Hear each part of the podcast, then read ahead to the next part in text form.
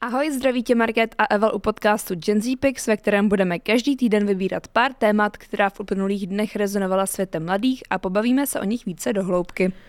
Pro dnešní díl jsme vybrali celkem tři témata, takže v následujících minutách probereme Trumpa a nadcházející prezidentské volby v USA, pokles důvěry v digitální spravodajství i dlouho plánovanou ukrajinskou protiofenzívu. Takže pojďme na to.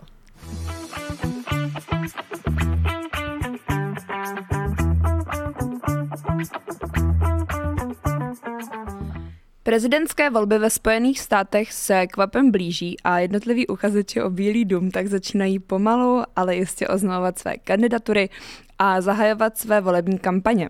No a v posledních dnech se v médiích objevoval hlavně floridský guvernér Ron DeSantis, konzervativní republikán, který se chce na stranické úrovni utkat s exprezidentem Donaldem Trumpem.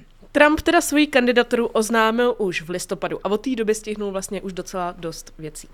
Naposledy byl vlastně před pár dnama obviněný prokuraturou ze zločinu v celkem 37 bodech. Tleskáme. Mimo jiné z maření spravedlnosti nebo zdržení utajovaných informací. No a to je vlastně úplně bezprecedentní situace, protože v historii Spojených států nebyl nikdy žádný prezident obviněn ze zločinu na tož člověk, který se chce prezidentem zna, stát znovu. Přesně tak. A bizar tak je, že pokud bychom sačetli délky eh, všech těch jeho obvinění, eh, tak se momentálně rovnají celkem 400 letům vězení.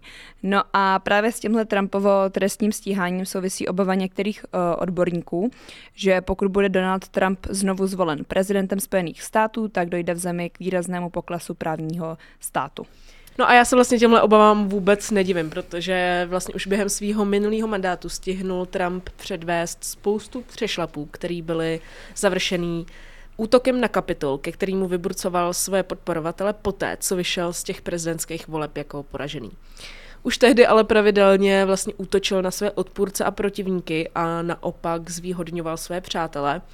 Uh, no a právě proto jsou pádní důvody pro to, aby se Spojené státy jeho znovu zvolení do určité míry obávaly. Nedávno zveřejněný report výzkumného centra Reuters Institute for the Study of Journalism se zabývá aktuálními trendy ve světě digitálního spravodajství. Tenhle výzkum vlastně každoročně mapuje situaci digitálních médií po celém světě a v podstatě přináší ucelené cené poznatky o tom, jak se novinářská krajina vyvíjí.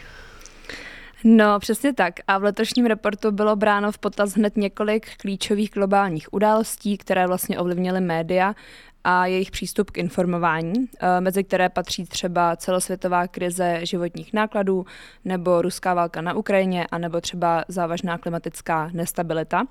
No a tyhle všechny události měly vlastně výrazný dopad na to, jak se lidé eh, začali obracet k digitálnímu spravodajství a jak se v něm eh, angažují. Tenhle report vlastně odhalil mimo jiné taky alarmující trend nedůvěry ve spravodajství v mnoha zemích. Eh, vlastně i přesto, že by v době nejistoty měla být ta nezávislá a důvěryhodná uh, žurnalistika klíčovou součástí společnosti, tak bohužel se to neděje v plné míře a společnost uh, ztrácí důvěru v média a přestává se obecně angažovat ve sledování a v konzumaci zpráv. Jedním z faktorů, který eh, výrazně přispívá k téhle nedůvěře, tak je třeba rostoucí vliv dezinformací a falešných zpráv, eh, protože digitální platformy se stávají prostředím, kde se dezinformace šíří eh, dost rychle a dost snadno, což vytváří prostředí, ve kterém je velmi obtížné často rozlišit pravdivé informace od těch falešných. Dalším problémem, se kterým se digitální spravodajství potýká, je třeba pokles angažovanosti u mladších generací, eh, protože mladší lidé často preferují krátké a snadno konzumovatelné formáty, jako jsou třeba videa na sociálních sítích a také je prokázáno, že už třeba mladí lidé neudrží tolik pozornost právě kvůli tomu. Přesně tak. Jedním z nejzřejmějších trendů tohohle roku je vlastně vzestup platform, které preferují prezentaci formou uh, video obsahu. Nejpopulárnějším formátem jsou teda videa na TikToku nebo Reelsy na Instagramu. No. Uh, report vlastně ukazuje, že tenhle trend je uh, vlastně důsledkem návyků mladší generace, té naší generace, která přikládá větší důležitost influencerům ne- než tradičním novinářům a je vlastně náchylnější věřit celebritám. Eh, přesně tak. Česká mediální scéna uh, není výjimkou a v roce 2023 si prochází dost zásadními proměnami. A, takže nejen, že se značná část populace odklání od tradičních tištěných zdrojů informací, ale také třeba celková důvěra v digitální spravodajství dosahuje rekordně nízkých hodnot. Podle té zprávy je procento lidí, kteří v Česku získávají spravodajství z tištěných médií na nejnižším bodě od roku 2015. Eh, tenhle trend obecně naznačuje, že stále víc a víc lidí preferuje digitální kanály a online platformy jako hlavní zdroj informací. Uh, přechod k tomu digitálnímu zpravodajství je totiž často spojen i s rychlostí, pohodlností a nebo třeba snadnou dostupností obsahu, v čemž má určitě to digitální zpravodajství značnou výhodu oproti tištěným médiím. Po měsících napětí a očekávání se Ukrajina konečně rozhodla zahájit protiofenzívu proti ruský agresi. Tahle operace, na kterou se vlastně země v čele s Volodymyrem Zelenským připravovala po dobu šesti měsíců a vlastně ohledně který dlouho udržovala mlhu, se v posledních dnech konečně rozproudila.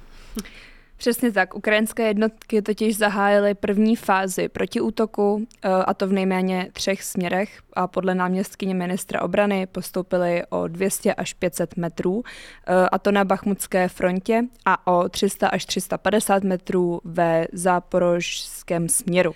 Zprávy ze zdrojů jak ze strany Ukrajiny, tak ze strany Ruska naznačují, že boje nyní pokračují i v západní části Doněcké oblasti, a to především v okolí Makarivky. Americký institut pro studium války uvádí, že ukrajinské síly pravděpodobně volí postupný nasazení svých jednotek. A to, aby na jednu stranu vlastně maximalizovali svoji efektivitu a na druhou stranu, aby minimalizovali svoje ztráty. Takovýhle přístup je obvyklý při boji s dobře vybaveným protivníkem a umožňuje ukrajinské armádě lépe koordinovat své operace a zároveň udržet si strategickou výhodu. Napětí na Ukrajině navíc dosahuje vrcholu, jak ukazují satelitní snímky. Rusko předem vybudovalo tisíce obraných pozic, a to zejména v okolí okupovaného Krymu, kde by se ukrajinské síly mohly pokusit o přerušení ruského pozemního spojení s Krymem. Zatímco Rusko se zaměřilo vlastně na opevnění a posílení svých pozic, tak Ukrajina využívá taktického přístupu. Je si totiž vědoma, že boj proti dobře vybavenému a disciplinovanému protivníkovi, což nevím teda, jestli Rusko úplně je, vyžaduje nejen sílu, ale taky vlastně strategickou inteligenci. Uh, plánovaný překvapivý úder by proto mohl poskytnout Ukrajině výhodu překvapení a zároveň oslabit ruskou obranu. A to je od nás pro dnešek vše. Více si můžeš přečíst na webu hejfomo.cz nebo pokud bys chtěl nebo chtěla s námi o něčem podebatovat soukromně, tak nám určitě napiš na našich Instagramech Marky Such a EEVelka. Moc děkujeme za poslech a budeme se těšit u dalšího dílu. Ahoj. Ciao.